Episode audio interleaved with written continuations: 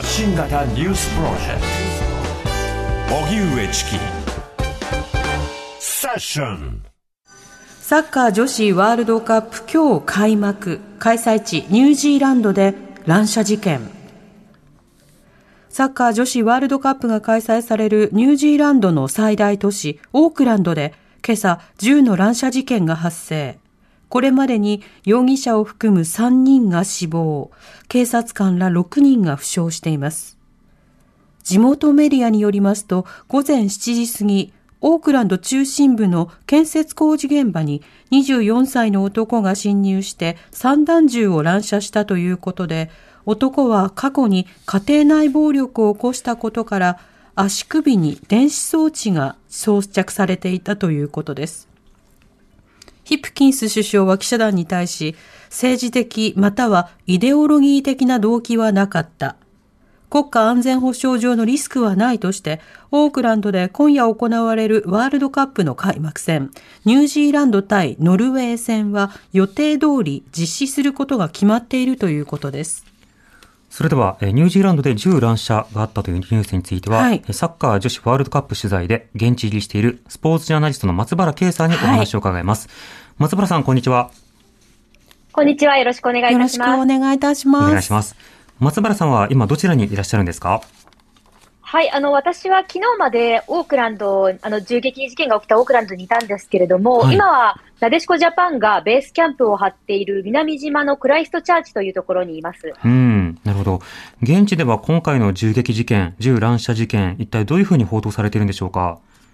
あそうですね、えっと、ニュースでもかなり報じられていて、あの、先ほど、えっと、おっしゃっていた通りのあの内容ではあるんですけれども、はい、ちょっとあの、オークランドのダウンタウンにあるこうノルウェーチームのホテル付近で発生したということで、あの、数人の選手がソーシャルメディアであの無事を報告しています。で、またちょっとあの、イタリアのチームがちょっと練習に行けなくなったりと、まあそういった影響がちょっとあったようです。ええー、そのテレビの報道なども結構その大きく取り扱ってはいるということなんでしょうか？あ、そうですね。えっと、ニュージーランド国内でもニュースとしてはかなり取り上げられていまして、ただ、あの、うん、結構インターネットとかではやっぱり世界中で今これ、あのニュースとして報じられていますね。はい、で、ただちょっと、あの、実際こう、クライストチャーチにいると、基本的にすごく治安のいい国なので、うん、あまりあのそういったことを実感しないっていうところもありまして、えー、であのちょっと今、現地入りしている日本の方も結構いまして、でオークランドにいる日本人の方にも何人かこうお話を聞いたんですけれども、はい、ちょっとあのホテルの付近が物々しい感じで警官がいっぱいいるっていうことはおっしゃっているんですけれども、うん、あの日本人記者でもあの全然あのあさっき知りましたっていう人もいたりとか、えー、結構あのそういう感じですね。うんまあ、街そのものはあのとりわけ混乱もなく落ち着いているということではあるんですね。はい、そうですね。うんそして、あの、ヒプキンス首相が、まあ、あの、今回、安全保障上のリスクはないというようなことで、ワールドカップ予定通り実施というふうに発表しています。これについて、松原さん、あの、どういうふうにお感じになりますか？そうですね、あの銃撃事件が起きた場所から、今回、あの開幕戦が行われるイーデンパークというスタジアムまであの約4キロぐらいなんですよね。はい、なので、まあ、あのちょっと近いといえば近いかなという感じで、心配ではあるんですけれども、うん、あのただ結構その、たくさん今回の試合、あのニュージーランドが開開幕戦で、しかも、えー、開催国ということで、えー、あの、いっぱいお客さんも来ているので、あれですけれども、やはりこう、かなりえー、警備の方はしっかりしているので、うん、まあ、そういったところで今回の判断に至ったのかなとは思います。なるほど。まあ、引き続き注意、警戒を怠らないということになるわけですね。そうですね。はい。銃の、あの、規制もニュージーランドはしっかりしているはずなので、えー、はい。そのあたりはちょっと警戒しつつという感じですかね。うんなお、このワールドカップ、えー、開幕戦ということですけれども、今日のスケジュールそのものはどうなっているんでしょうか？あそうですね。今日は、えっ、ー、と、ニュージーランドとオーストラリアの開幕戦が、オーストラリアの方はオーストラリアで行われて、ニュージーランドはニュージーランド対ノルウェーという試合がオークランドで行われます。あの、こちらの時間で夜7時からという形で、まあ、の、日本は、えっ、ー、と、勝ち上がると、このどちらかと対戦することになる可能性が高いので、はい、ここを取材に行っている日本人記者も結構います。うん、なるほど。これ、あの、日本で中継がそもそもされるかどうかということが非常にこう、まあ、疑問視というか、えー、中ぶらりの状況が続いていました。中継ということになりましたが、はい、この経緯、改めていかがでしょうか？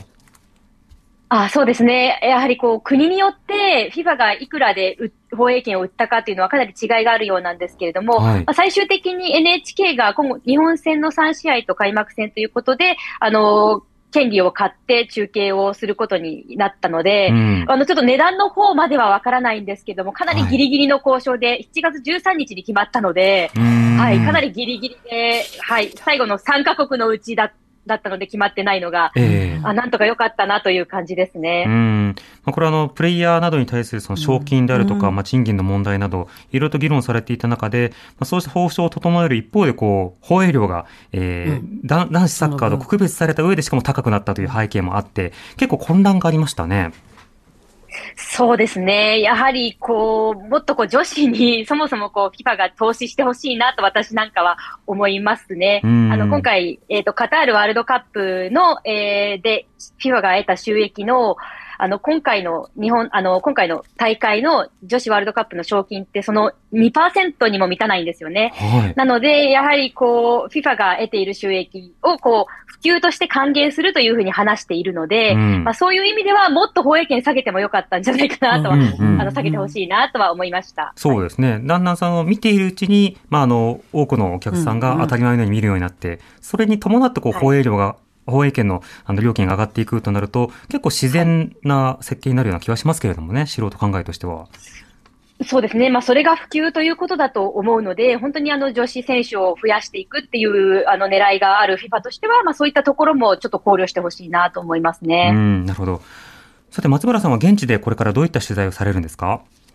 はい、あ、私は、えー、主になでしこジャパンの練習と試合を取材するんですけれども、うん、あの、試合と試合の間が、あの、中3日とか中4日とか結構空くので、はい、まあ、その行ける範囲で他の試合も、あの、移動しながら取材したいなとは思っています。うん。まあ、選手が本当にハイレベルということですが、現地入りした代表選手の様子などはどうでしょうか？あ、